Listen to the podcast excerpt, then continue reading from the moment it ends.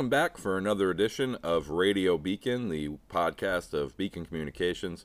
I'm Dan Kittredge, editor of the Cranston Herald, recording here solo on Sunday, October 11th. Um, and if you're just tuning into this one for a little context, uh, this is the uh, second episode I'm releasing today, and the uh, the fifth that we're releasing this uh, week in the last couple days. Um, I've been uh, uh, during recent months sitting down chatting with the candidates for city offices in Cranston this year, including mayor, city council, um, legislative seats as well. I've at this point wrapped up um, and met with all of the candidates for council seats and for mayor, um, and so I'm kind of rounding out and, and, releasing these interviews for the for the council candidates um, as a way to uh, to hopefully uh, keep voters informed and let uh, provide a chance for folks to hear directly from these hopefuls.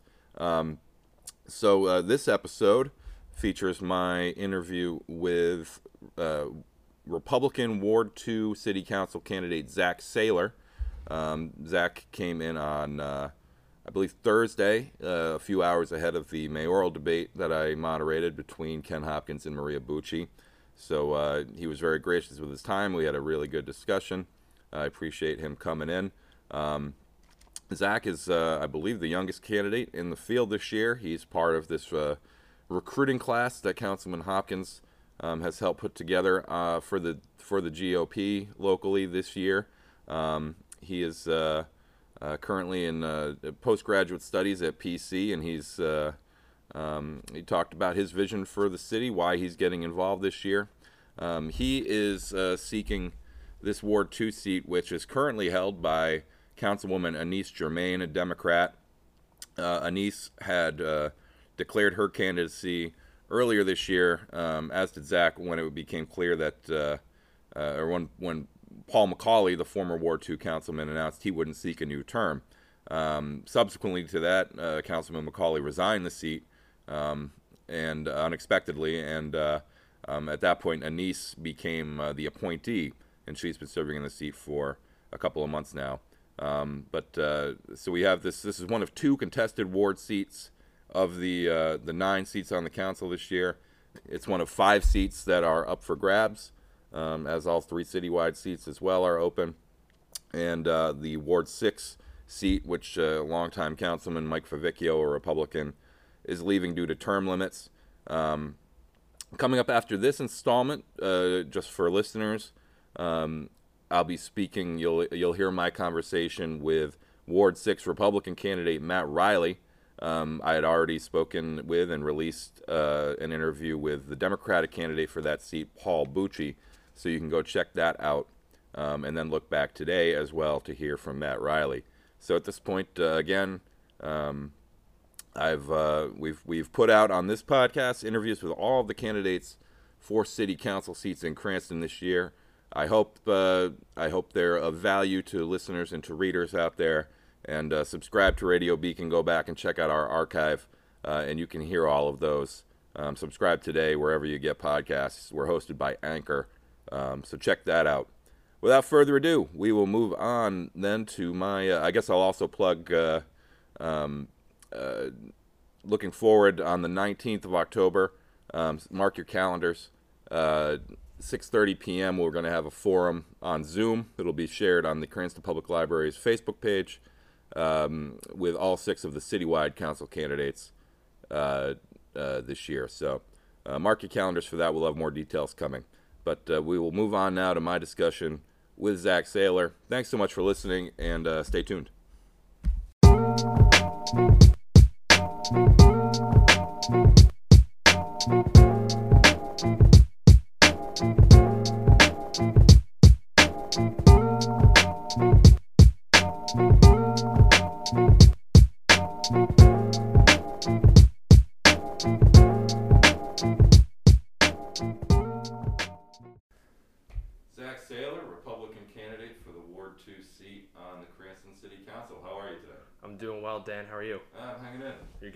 Tonight. Indeed. Big night for uh, for Cranston with the debate. Yeah. So. Listener, you'll be listening to this after uh, the debate, the mayoral debate tonight. We're recording this on the 8th of October, but uh, yes. Yeah, I'm excited for that. I hope a lot of people yeah. tune in. well, did a great job last time. So Thank you. you know, we need uh, we need somebody to really uh, hold that down. Thanks a lot. I appreciate it. To uh, to get started here, um, I, I think it's safe to say you're the, the youngest candidate in the field running this year. Um, can you tell us a little bit about your background? Yeah, so um, you know, I, I just turned 24 in, at the end of August. Um, you know, I grew up going to Cranston schools. Um, you know, I've been really you know motivated uh, to get involved since I was a kid. Um, you know, I grew up, I would say, lower middle class um, during the recession. You know, one or both of my parents were unemployed pretty much the entire way through um, the recession through my schooling. Uh, so that kind of drove me to run, especially during the COVID pandemic. Um, I really want to be a good voice for, you know, my ward, the middle class. Um, but uh, after graduating uh, from Cranston East, I went to Rick. I didn't really know what I wanted to do. Um, after my first day of school, I decided I want to be an education major. Uh, so I took some education classes along with my history class um, at Rick. Uh, decided that was going to take too long, and I was no longer a fit for Rhode Island College. Uh, so I transferred over to URI, where I finished my degree in history and political science, um, and now I'm completing my master's at Providence College uh, for urban education. Um, so urban teaching, Title I schools, um, really focused on students with disabilities. So um, I think you know that that background really needs to be seen on the council. Sure. I know you've spoken about, you know, you're one of the folks I think that has been, been drawn into this through Councilman Hopkins, that, uh, that he played a role in recruiting you to the, to run this year. Yeah. So uh, Councilman Hopkins, um, I actually had him as a junior in high school Yeah. uh, at Cranston East for American Law. Um, you know, and, and you know his positivity, his his way of being a, a visionary for our city, uh, was something that really attracted me to uh, joining the team. Um, started out as wanting to volunteer with him, and you know, through our conversations, um, he th- thought I'd be a good fit to run for the seat. Um, you know, and I was completely bought in from that point on. That's cool. The uh, to turn to some of the big issues, I think the the number one issue facing the new mayor, the new council, and probably at the top of voters' minds is the, the fiscal outlook for the city. You know, amid this pandemic, um, we're in a situation where the, the state has uh, not acted on a budget yet. There's we're waiting on some some finality from the federal government. There's a lot of state aid in limbo. Um, you know, I guess how do you? What's your take on this situation if you're elected? What's kind of going to be your approach to, to preserving fiscal stability in the city? Yeah, so from what we've seen with the budget so far um, in Cranston, uh, it's pretty tough because you know we've never been in a situation that we've been in before. Uh, you know, this situation's unique. Um, it's not like a regular recession or economic downturn that we normally see because you know we can't predict when we're, we're going to come out of this. Um, I think with the winter coming, I think um, you know a lot of our outdoor dining revenues are going to drop. Um, you know, without being able to be outside. Um, but what my my main priorities are uh, going you know into the council. Um, number one is you know the security of our city. Um, I'm really focused on making sure that you know fi- uh, fire and police are funded well, Yeah. so that you know our city is safe. Um, that we don't have to worry about you know cutting jobs like uh, that are in our safety field. Um, another thing that really is important to me um, is our schools. Um, I grew up um, towards you know the the end of the uh, the first decade of the 2000s, and I was in middle school at that point, um, and I had pretty much all of my after school activities cut, sports cut. Yeah, Um, that was a tough time. yeah, absolutely. Uh, so where um, you know where we start to to divest in education, you know, we're going to start to see students divesting in their schools. So um, that's how I felt. I know that's how a lot of my classmates felt. Is that you know our, our city sort of failed us in those cuts. Um, I personally, um, you know, have vowed to make sure that we never put our kids in the middle of a budget war. Sort of like, you know, I felt like I was. Um, but then, you know, lastly, we just want to make sure that, you know, our city services are very responsive. You know, we want to make sure our roads are nice, infrastructure is good, um, you know, and, and that we prioritize that. Um, but most of all, you know, the taxpayers, um, we can't raise our taxes too much. You know, not to say that I you know, I can commit to no tax increases, but uh, you know, we want to make sure that you know what we're giving our taxpayers is what they're paying for. Sure. So Yeah, I was going to ask if uh, you know there's any particular tools you see as being either on or off the table in your view. You know, looking ahead um, to address the situation. You know, we the mayor has said that you know the city's cash flow is in an okay place. If this Yeah. uncertainty keeps dragging on, though, tough. yeah, yeah, it's definitely um, it's pretty tough. Um, you know, the state's rolling the ball down the road with with the budget, and it's really hard for us to predict um, where we're going to go with that. Um, but what we want to do is try to find a way um, for small businesses to uh, be able to continue their sales. You know, bring us some revenue on the tax end. But you know, unfortunately, as I said, you know, we're in this un- unpredictable situation. To, uh, to turn back to the schools for a minute, and I, I think you'd have a, a really interesting perspective on this, given that you know you're at PC right now. Um, what's your view of the reopening process? What are you hearing from folks? Do you think they're they're moving too quickly, not quickly enough? So, uh, you know, personally, um, and how I've looked at it from the beginning is that everybody sort of has their own opinion on this right now. Um, and I think that uh, as a state, city, country, um, we've gotten pretty judgmental as far as how people feel about it. Um, I'm with the approach that I'm okay with going out. I wear my mask, I socially distance, and that's okay. Uh, but I know that there's folks that don't want to do that. Um, I know there's teachers that don't want to do that, uh, students that don't want to do that. Um, my sister um, is a sophomore at Cranston East, and she decided to go full distance learning. Yeah. Um, for me, I was pretty disappointed um, in the governor's approach. You know, we've we've been in this situation where we've been told to, you know, follow the rules, don't gather, and and we've done a pretty good job at doing that. Um, but then when it comes to reopen the schools, you know, reopen, and I felt like we didn't really have guidance on that, um, and it put our school committees in a pretty tough spot to make a decision to reopen. Yeah. Yeah, I know this, but the superintendent said earlier this week that, uh, um, you know, she, they, she continues to view this hybrid approach as the, you know, really kind of the peak of what they're gonna be able to do. Absolutely. Absolutely, and and you know when I met with the Cranston Teachers Alliance the other day, um, one of the big things that we talked about is funding, um, you know, better resources for distance learning. Um, I personally wouldn't buy a Chromebook for myself, but you know that's what we're distributing to our students. Um, we want to make sure that our students and our teachers have reliable technology in order to do that. Sure. To turn to, um, you know, another ongoing issue, uh, economic development. We've had a, a couple of big flashpoints in recent years. Solar farms last Yep. year, um, more recently this year with the the Mulligan's Island Costco development that uh, continues to get delayed here. Um, what uh, what's your vision for economic development in the city? Yeah. Um, so the Costco issue hits a little close to home for me.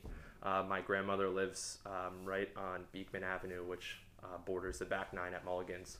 Um, so I personally think it's really tough to turn down um, the economic development that we'd see from Costco and the Cranston Crossing, but it's just not a good fit um, for the city. And I, I've been pretty outspoken on that. Um, you know, I felt like the developer wasn't committed to, um, you know, giving us a solution on how they're going to prevent the water runoff. Um, you know, water already floods the backyards back there, anyways. Um, I can't imagine what would it, what it would be like with the cement. Um, I think that the traffic was would be a, a huge factor in that area Mm. because I feel like the roads are tight enough over there as it is. Yeah. Um, but a lot of, um, you know, to specifically the Costco point, um, a lot of my Republican colleagues, um, we've been pretty active in trying to find um, sort of a way to get a recreation center in there. Um, what I think that would be awesome, you know, it would be awesome for the city to have somewhere that we can host, you know, youth tournaments. Um, you know, you look at the CLCF building, that's not adequate enough. Hope Island's not adequate enough. We want somewhere that's, you know, big enough that we can, you know, host these tournaments and then drive that traffic down towards places that we've already spent a lot of time and money developing, like Garden City, um, you know, and you go all the way down Reservoir. Um, so, you know, that's from the Costco perspective. That's sort of how I see it. Um, you know, in in my ward in particular, um, I've been pretty outspoken about um, sort of reinvigorating Rolfe Street. Yeah. Um, you know, we've seen in the last few years, we've seen restaurants go in there um, and do pretty well. When at one point, it, you know, wasn't able to, you know, restaurants weren't able to stand up over there. Um, but I've talked to a lot of the businesses on that that end, um, and they said that traffic is a big issue. Uh, they say cars drive too fast. Um, so I'd love to see some sort of speed bump put in there. I'd love to see that place become a real walkers destination. Yeah. You know, it's probably the only place in our city where it's surrounded by, you know, so many uh, residences Yeah. where people can walk. Yeah. Um, so I think that investing in that area would be amazing, especially for Ward Two, um, just to kind of bring some life to that area. Yeah. Because I grew up, you know, Park Theater was empty. Yeah. Um, you know, all those restaurants areas were empty, and now it's starting to, you know, come back. Yeah. And I think that we can really take it to the next level. Yeah. I grew up nearby there, and it's been nice to see it reinvigorated a bit. Yeah, yeah. It's more. It's a better parking solution there would be. Uh, Right, right. I, uh, you know, I've kind of talked to some of the businesses about possibly extending the sidewalks out a little more so that they can have a little bit more outdoor dining um, capabilities. Obviously, that's more of a COVID specific thing. yeah. Um, but I think that we could, you know, really do a great job. You see that fall out of summer event that the Artist Exchange hosts every Yeah. year. I could see us doing more things like that um, to bring some traffic to that area. I'm curious, what what do you see as the top issue facing the ward? What are you hearing from voters in the ward about? Yeah, so um, a lot of things that I hear now.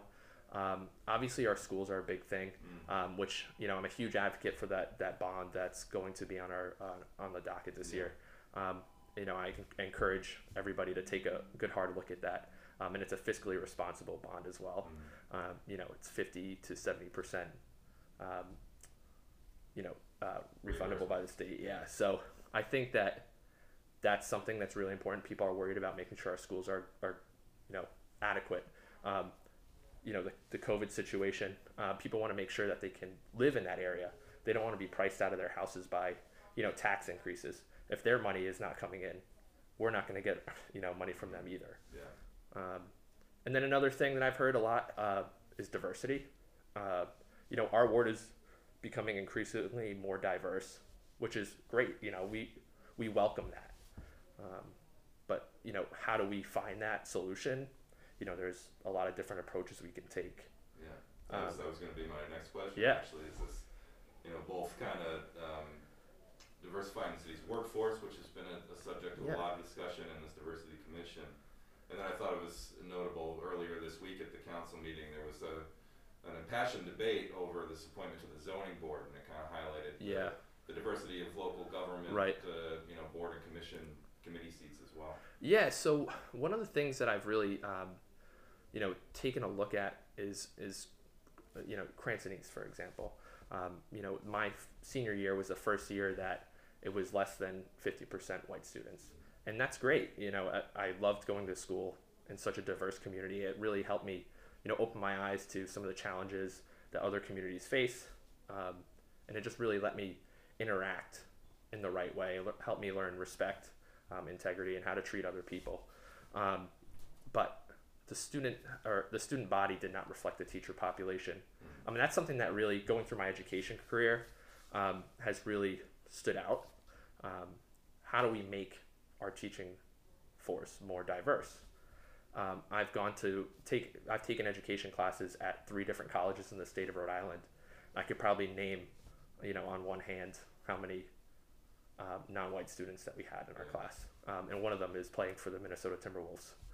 so, you know, it's it's how can we create sort of an education program, an outreach program, you know, at you know at our schools to encourage more te- more um, applicants, you know, to go into college and take education classes. Um, I think it's a pretty doable thing.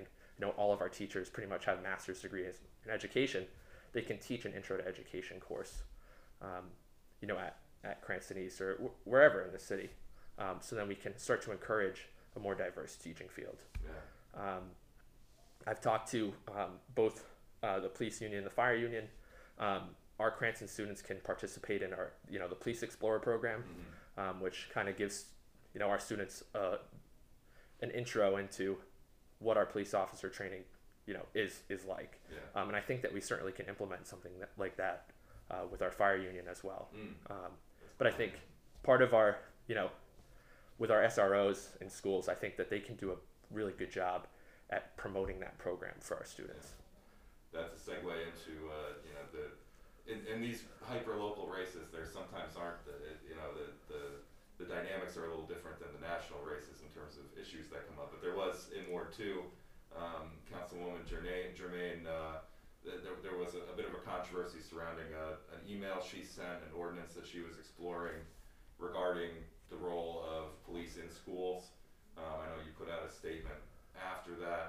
Um, you know, I know since she's, uh, she said that from her perspective, it was a, uh, you know, she's a very new councilwoman. It was, it was something, sh- you know, she was intending to start a discussion, particularly about the way, you know, police are viewed in the community and the fact that some might be uncomfortable with them being in school so prominently.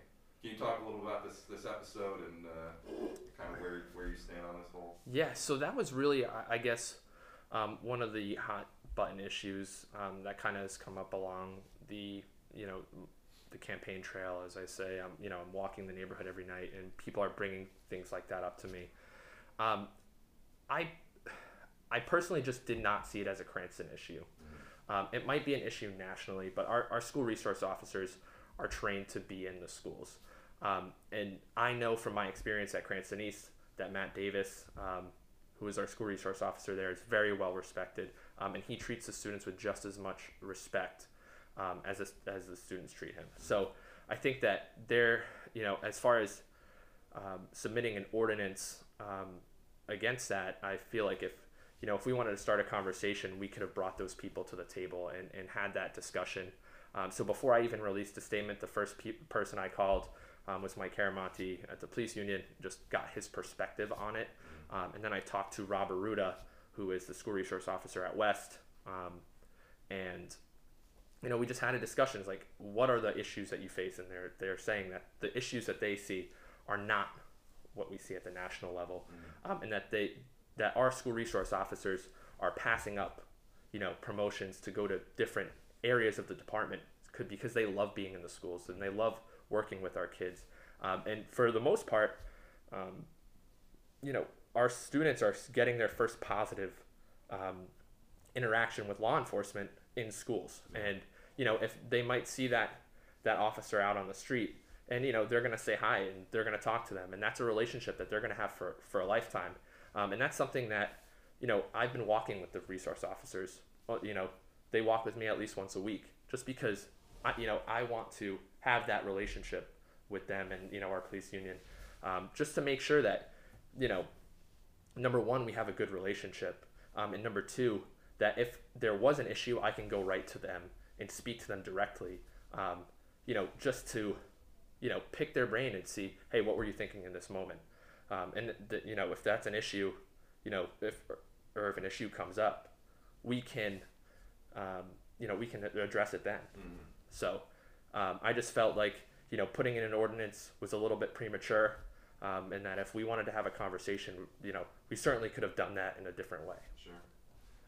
To, to pivot from diversity to uh, transparency and, and access to local government, I've, I've asked some of the other candidates about this. Just the idea being that uh, you know we don't know where we're going to be week to week or month to month at this point with the pandemic, but with all likelihood in a new council, there's still going to be some restrictions in place. I don't think this crisis will be gone away by then. Um, you know, over the last six, seven months here, we've been conducting, uh, you know, local meetings on Zoom. Um, Right.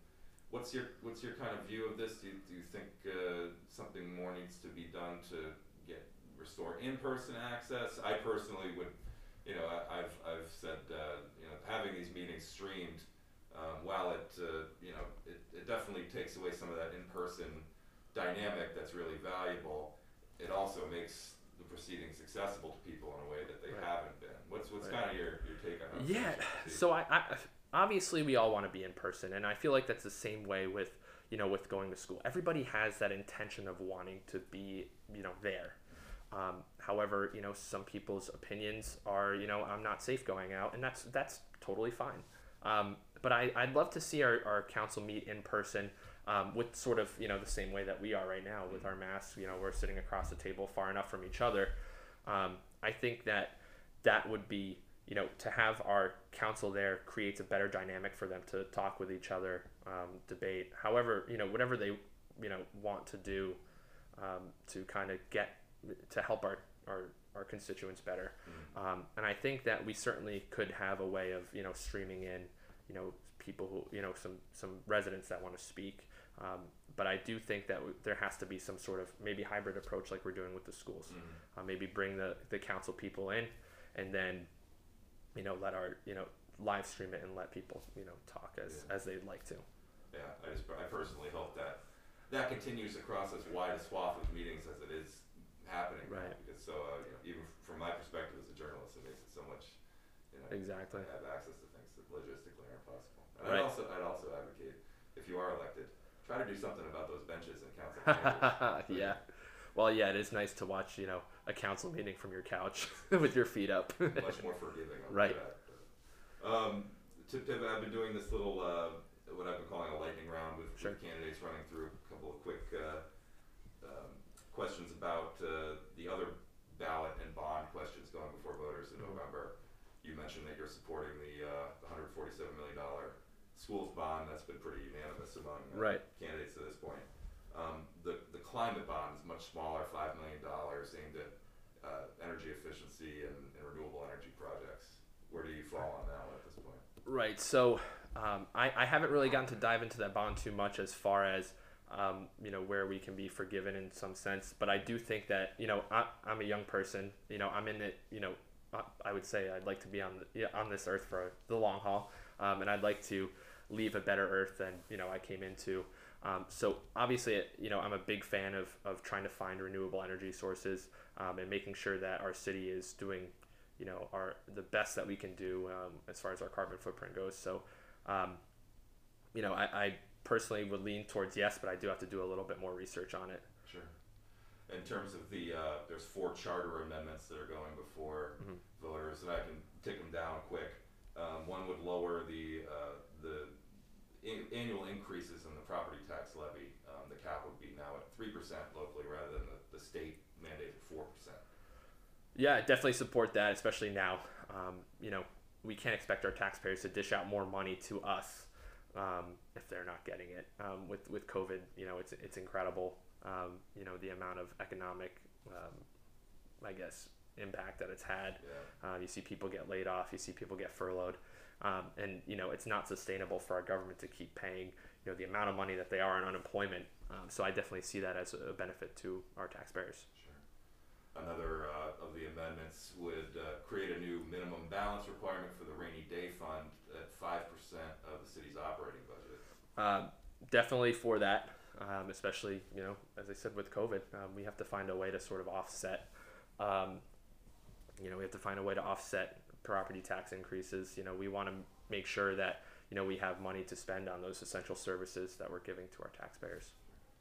The third of the proposals would um, expand the mayor's veto authority, allow the mayor to, to veto both increases and decreases that the council makes to the budget, um, city budget each year. I did, I did see that. Um, we give the mayor, you know, that executive authority. Um, you know, if he's going to say, you know, add something, he should be able to take something away as well.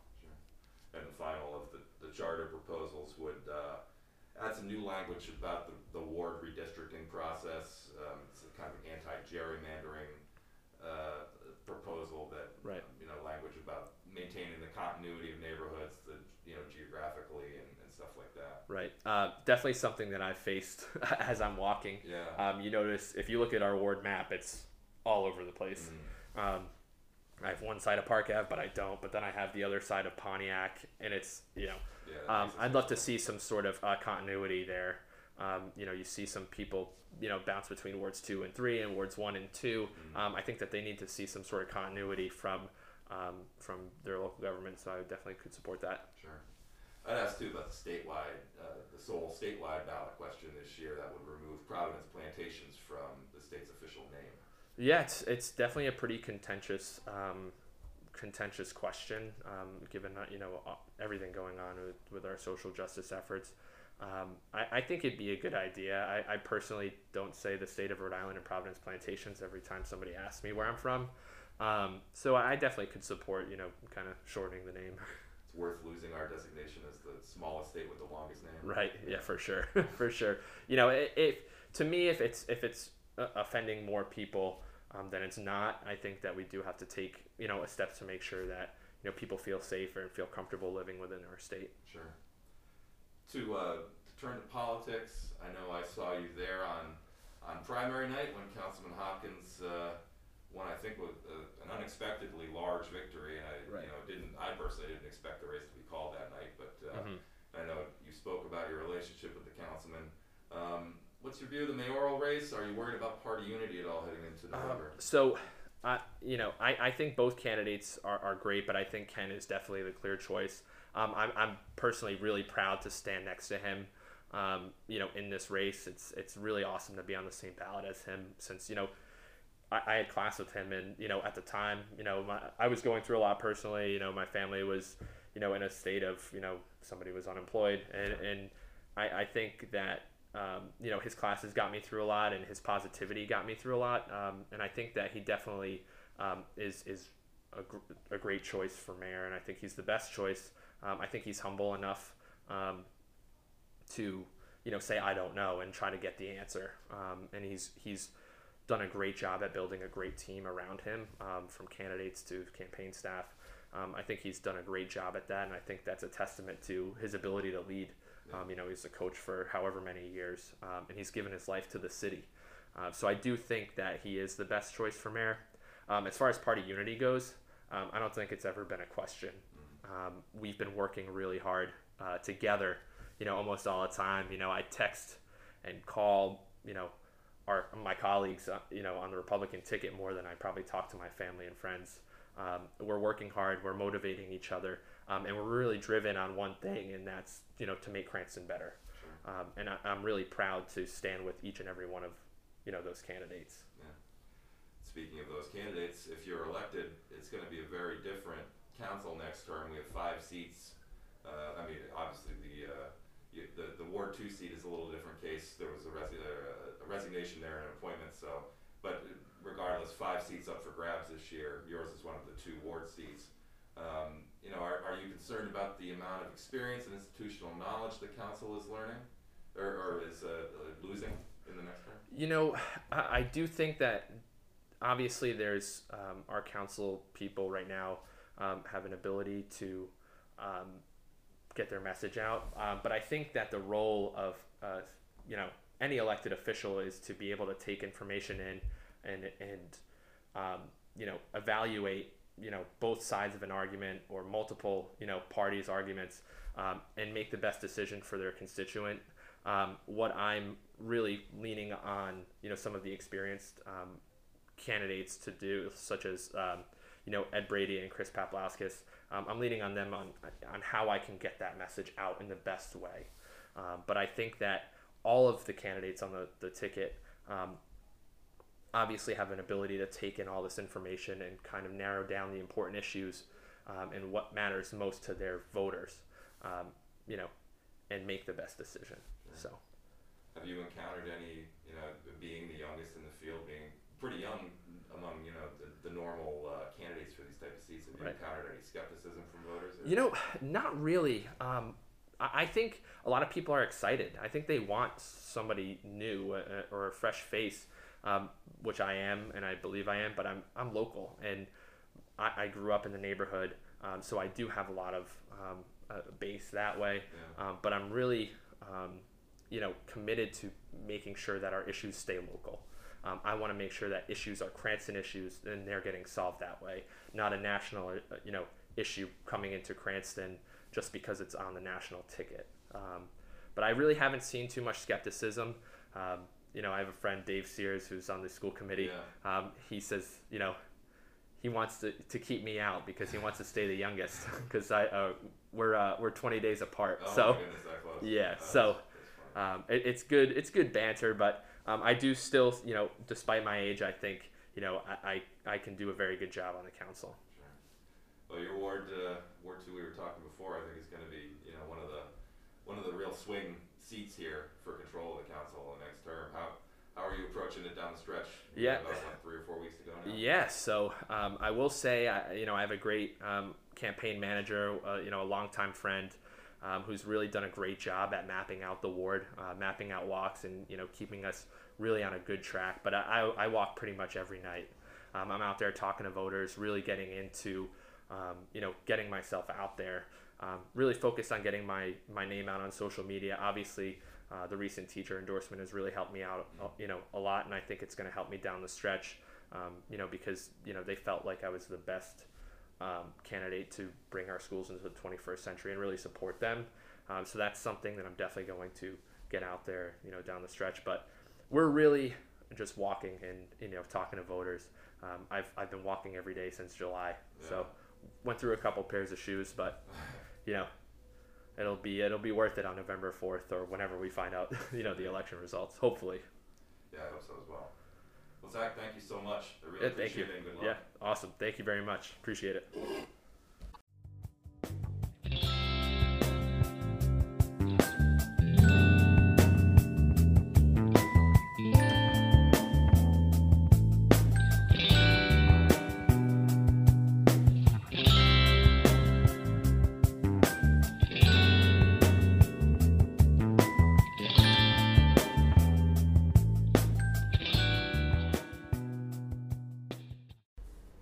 Radio Beacon is a production of Beacon Communications, publisher of the Warwick Beacon, Cranston Herald, Johnston Sunrise, and Coventry Reminder newspapers. Find us online at warwickonline.com, cranstononline.com, johnstonsunrise.net.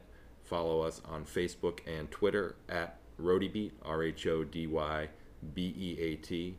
This podcast is hosted by Anchor Podcasts. Subscribe today on Spotify, Apple Podcasts, or other podcast platforms.